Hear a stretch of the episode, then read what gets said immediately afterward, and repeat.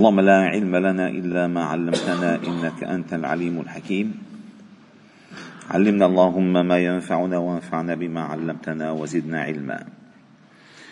واجعلنا ممن يستمعون القول فيتبعون أحسنه. وأدخلنا برحمتك في عبادك الصالحين. وبعد. فلا يزال حديثنا معكم في مجالس القرآن ضمن دروس قرآن الفجر. ونحن في مسيرة سورة النساء. وقد وصلنا إلى الآية الخامسة والثلاثين منها والتي ختم الله تعالى بها الأحكام المتعلقة بالأسرة. الزوج الزوجة الأيتام المواريث الإحسان وما سوى ذلك. والآن سندخل عالما جديدا من هذه السورة وهي توجيهات عامة. توجيهات عامة ليس لحسن بناء الأسرة فحسب بل لبناء المجتمع ككل ككل. وقد ذكرت لكم سابقا وأكرر ذلك مرارا أنه لا يصح أن يعتقد الإنسان أن القرآن هو كتاب بركة وأجر وثواب فقط. بل القرآن كتاب منهاج حياة. يصلح لك حالك يصلح لك مالك يصلح لك بالك يصلح لك مجتمعك يصلح لك اقتصادك يحسن لك سياستك أمنك كل شيء. لأنه يهدي للتي هي أقوم. فاعتقاد الناس بكتاب الله تعالى أنه فقط للبركة يقرؤونه في رمضان ويضعونه في صدر المنزل وقبل أن ينام مقرأ منه آيات فقط هذا لا يستفيدون شيئا. القرآن كتاب توجيهات. قد جاء يا أيها الناس قد جاءكم برهان من ربكم وأنزلنا إليكم نورا مبينا. فاما الذين آمنوا بالله واعتصموا به أي بالقرآن فسيدخلهم ربهم في رحمة منه ويهديهم إليه صراطا مستقيما. قد جاءكم من الله نور وكتاب مبين يهدي به الله من اتبع رضوانه سبل السلام. فإذا هو كتاب هداية كتاب هداية وإرشاد. ليس فقط كتاب ثواب ثواب وبركة. هذا شيء مهم جدا. وما تخلف المسلمون إلا عندما اعتقدوا فقط أن أن القرآن كتاب ثواب وبركة.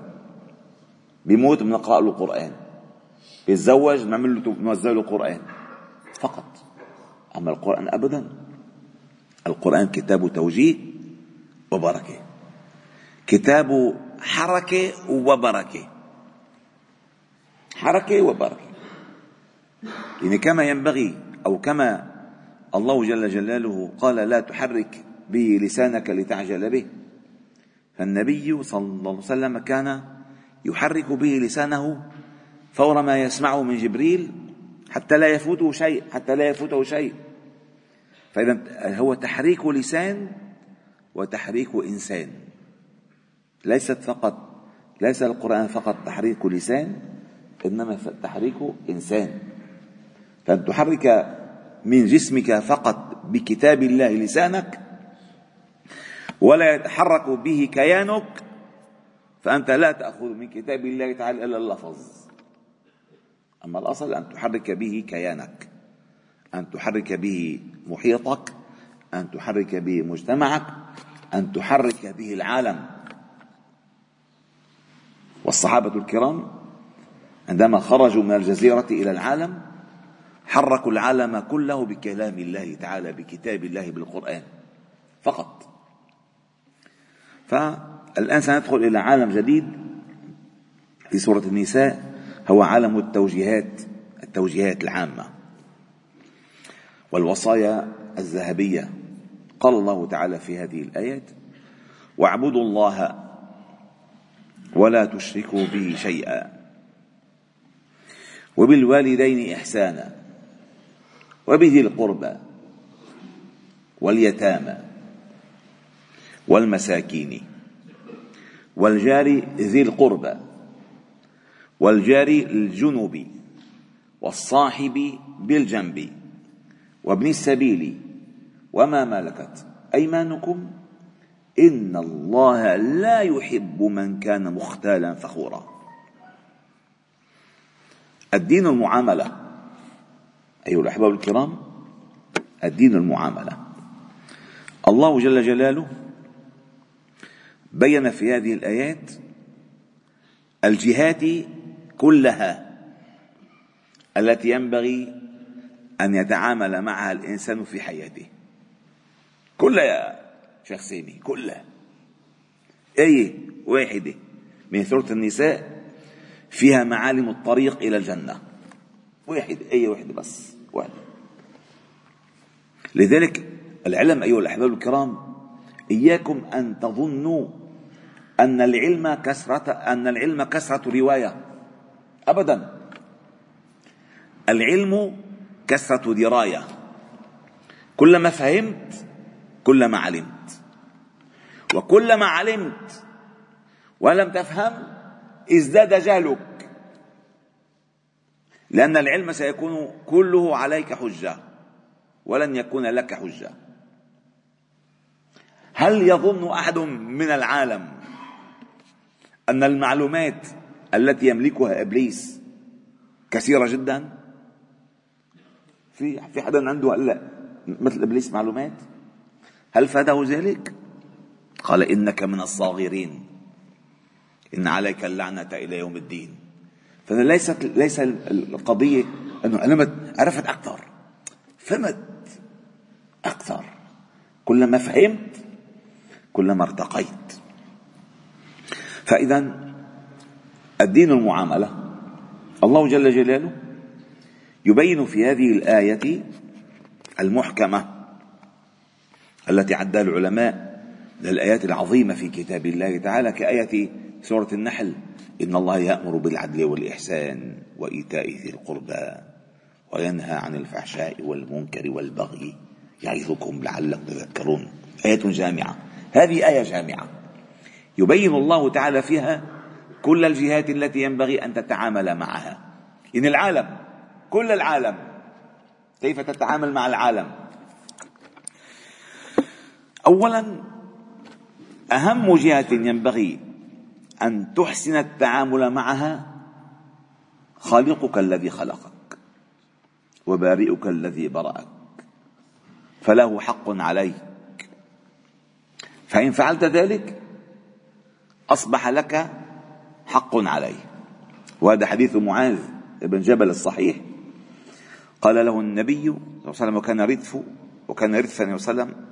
أي راكب معه على على الدابة قال يا معاذ أتدري ما حق الله على العباد وحق العباد على الله؟ قال الله ورسوله أعلم.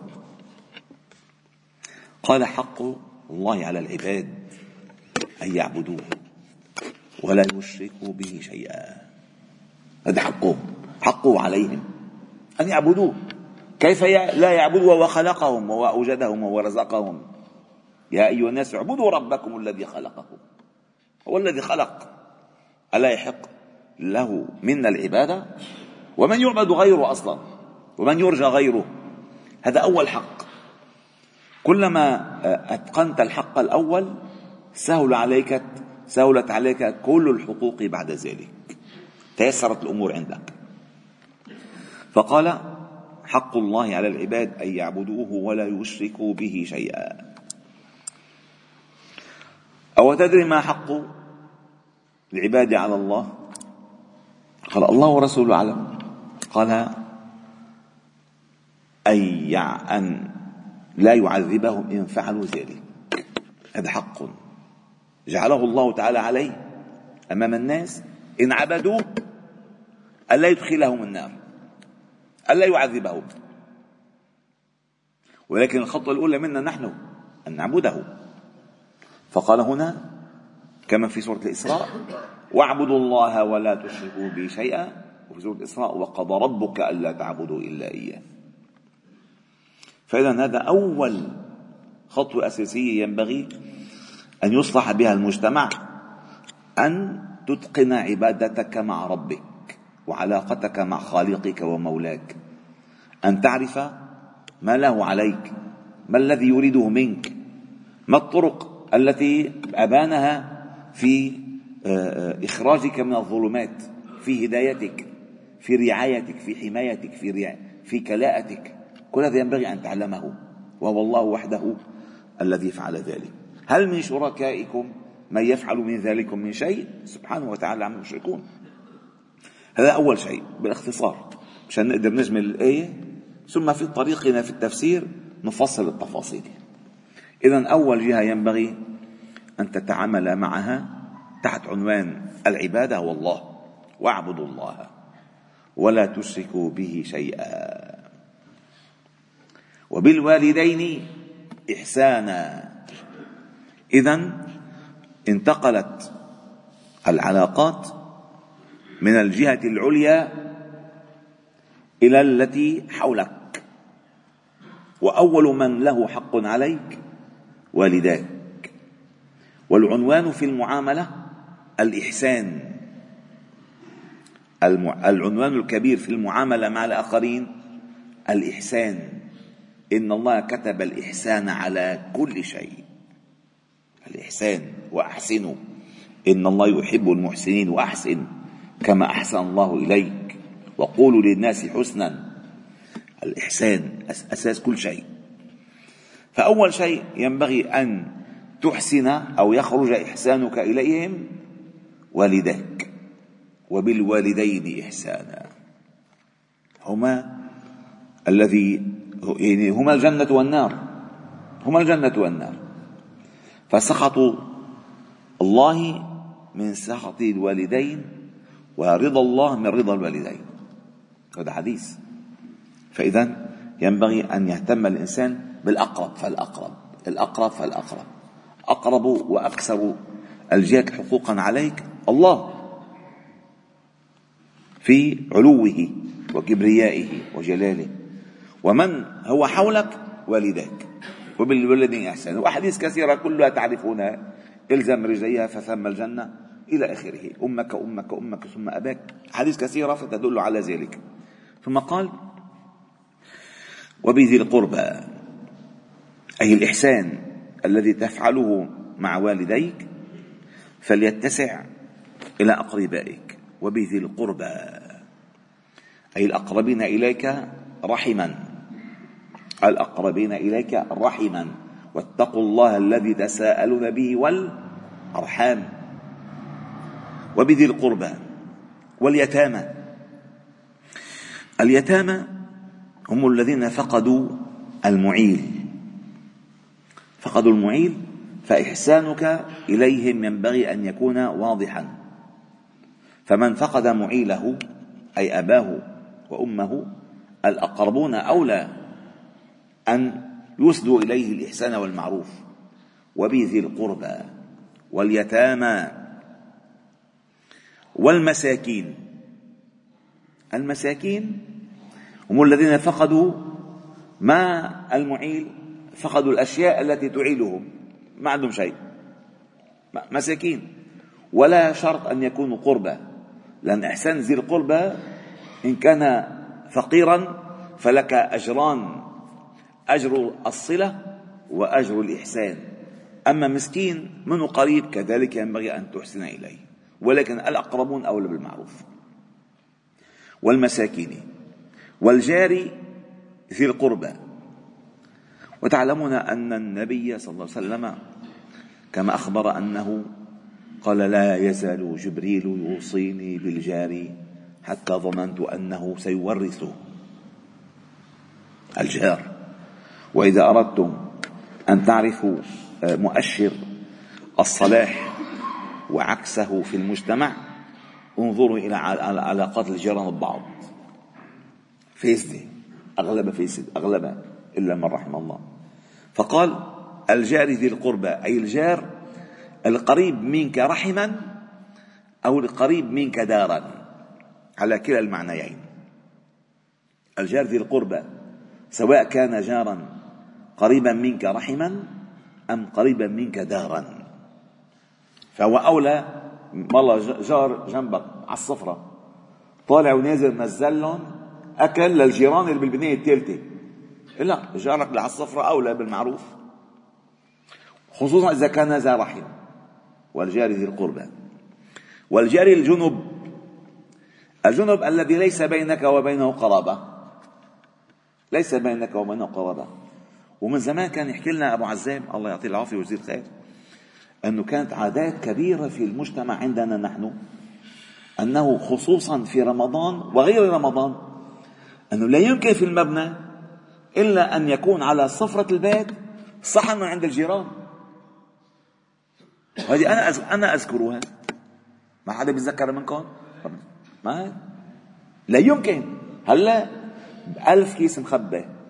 بحط معطر مشان ما حدا يعرف مشان ما يعرف شو عم ياكل الجار. أغلب البيوت كانت من زمان وفيها البركة. في سفرة الأكل صحن ما عند الجيران.